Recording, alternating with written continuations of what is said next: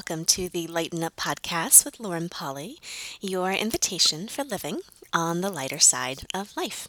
I'm Lauren Polly, and I am delighted you have chosen to join me today for episode 206 presence, how to change everything.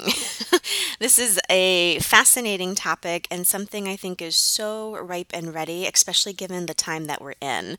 Uh, those of you listening to in the future, we are kind of in the middle of the pandemic, in the middle of the civil unrest here in the US with all the protests. There's a lot going on, and a lot of us are very aware of angst and upset and tension, and a lot of us are really struggling to stay present with it all all. Uh, there is a desire really to either check out disconnect, turn away, um, kind of like it's just too much, or hey, it doesn't apply to me. Uh, there's also this kind of flip side of the coin where instead of really just being present with it, we're going into fight or defend and defense and really feeding the beasts that way. Uh, so I'd like to talk about presence, but in a kind of broader context. Now, there's tons of words for this. I think in religious um, religious schools, it's called bearing witness. In um, metaphysical communities, spiritual communities, they talk a lot about holding space for others. Uh, for me, especially with the energetic work, it's much more about being present, not pulling away, not checking out, not judging it, not fighting it, but also allowing yourself to be brutally honest with what's actually going on.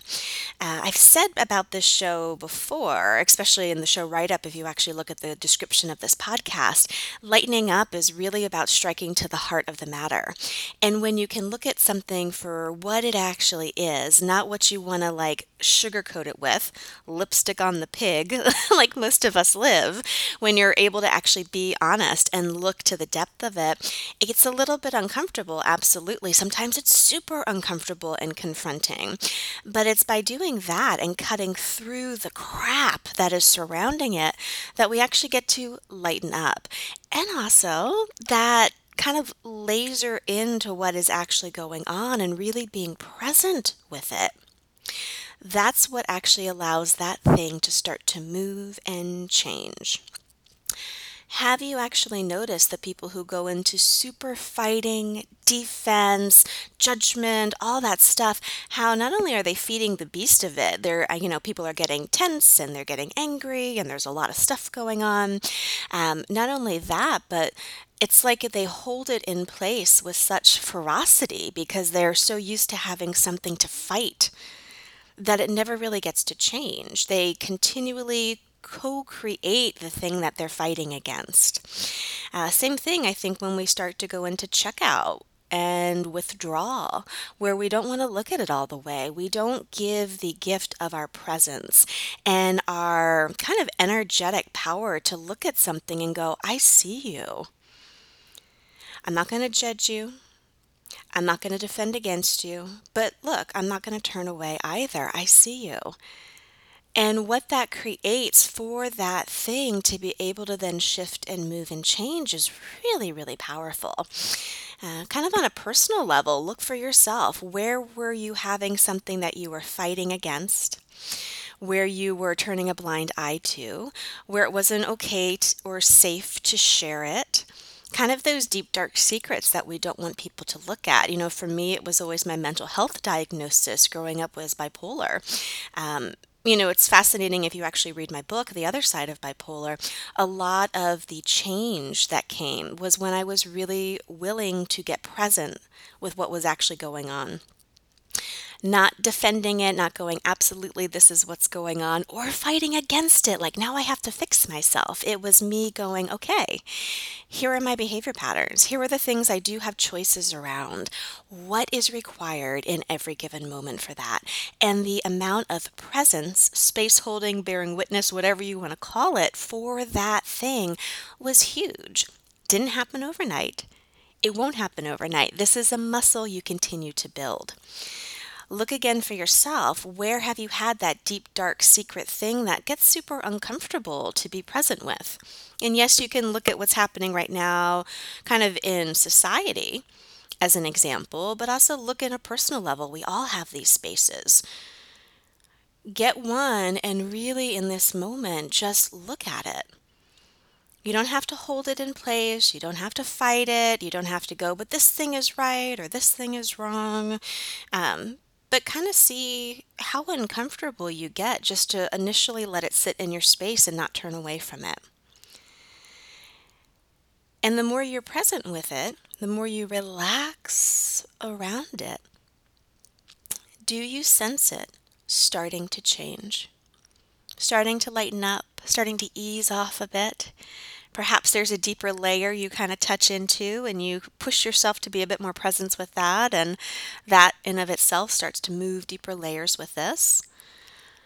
You know, it's kind of a fascinating thing that we go through where we have this thing where we want to constantly just turn 10 degrees to the right or 10 degrees to the left. Um, my my cat Elsa, who passed away a couple years ago, my, my parents used to call her Shifty Eye McCoy. because she was so funny. She would look at me directly in the eye. She was comfortable. I was like her person. But anybody else who came into the house, she would meet their eyes for a second and then she would just shift her eyes just slightly so she wasn't making eye contact. And it was such this energy of like, I know you're here and I know you're in my space, but I'm not going to give you the dignity. of acknowledging you. I could also see because she was kind of an anxious little creature, very, very aware, a healing kitty, where she would do that as a way to not get overwhelmed with someone's presence. Uh, you'll see this in a lot with sensitive people who are very aware that where kind of making eye contact and being super present in the way we define it gets very uncomfortable, so they shift a little bit. And it's such a coping mechanism that most of us develop of like, okay, I'm going to look at this thing, but I'm going to kind of not look at it directly. What would it take to actually be eyes on it? And what presence can you be with that? And what gift is that presence? If you've ever done this for somebody else, you know, been a quote unquote space holder for somebody or bared witness to them, and let them just speak, let them just vent, let them just be with whatever was going on, what did you notice about that exchange?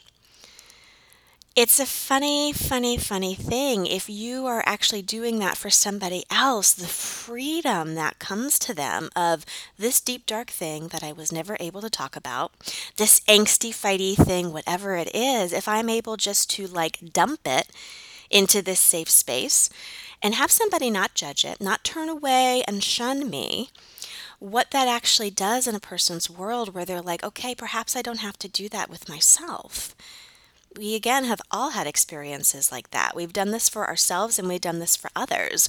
Most of you listening, healers and caregivers of the world, you've probably done it more for others than you have yourself.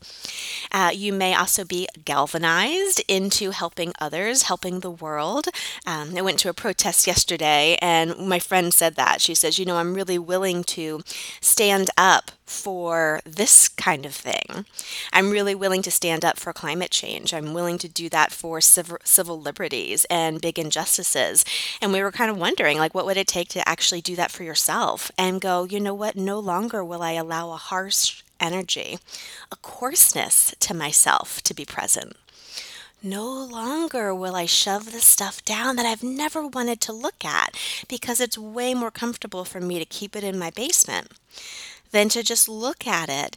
Take the time and the space to be present with it so that then and therefore it's allowed to change and go away. This can be a very surface conversation, even on the surface level. It'll still create change for you. But I'm wondering what you can actually engage in this week that would allow you to start to release deeper stuff where is a safe, quote unquote, container that you can allow this to fall into?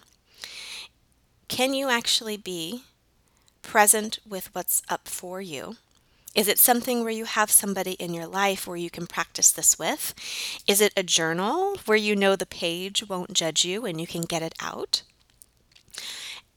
It is not about dumping it out to sit in it. It is not about looking at what's going on in a way where you are so, so caught up that it never goes away. Don't go into the trauma, the drama, the holding of it. It is simply allowing yourself to be present with it, letting it enter your space, and then relaxing around it. So, again, get that thing that you've been secret, hiding, shoving down, not wanting to look at. Allow that to come into your space. Allow it to be present. The entity of it, the points of view that have been conglomerated together, the stories that are like interwoven with each other, all of that.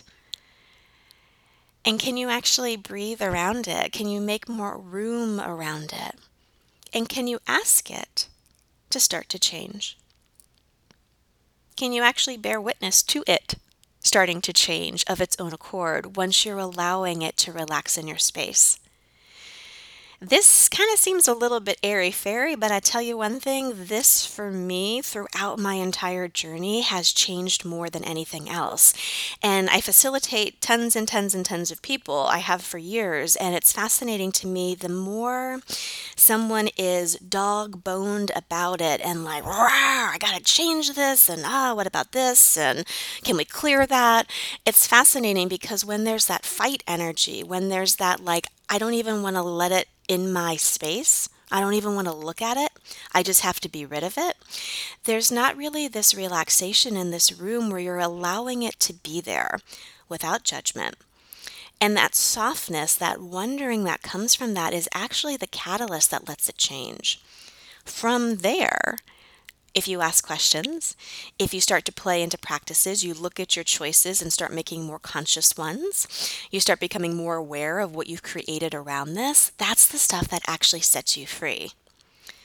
You don't have to fight against it. You don't have to struggle. If you actually allow it to come in and relax around it, be present with it. Number one, it'll start to change of its own accord because you're not holding it anymore. You're not shoving it anymore. But also, you're allowing that space to come in, that non judgmental space. With that, guess what follows? Curiosity. And with that, more questions, more possibilities, more contribution, and more choices actually start to open up. Those are four of the hallmarks of access consciousness and really and truly what true creation is with the universe. Choice, question, possibility, and contribution. And that's what this space perhaps can open up for you more than all is the contri- the contribution that your relaxation can be. The contribution you can be to others when you actually start to let things be present in your space and let them go the deep, seedy underbelly stuff that you never look at that other people perceive will start to release and go away. And what gift is that for those in your life? What can that change in your relationships? And right now, at this moment in time, in this place in history, what can you doing that with everything that's going on? With every single thing that's going on, actually contribute to the whole personally and really like holistically, microcosm and macrocosm, this one will work.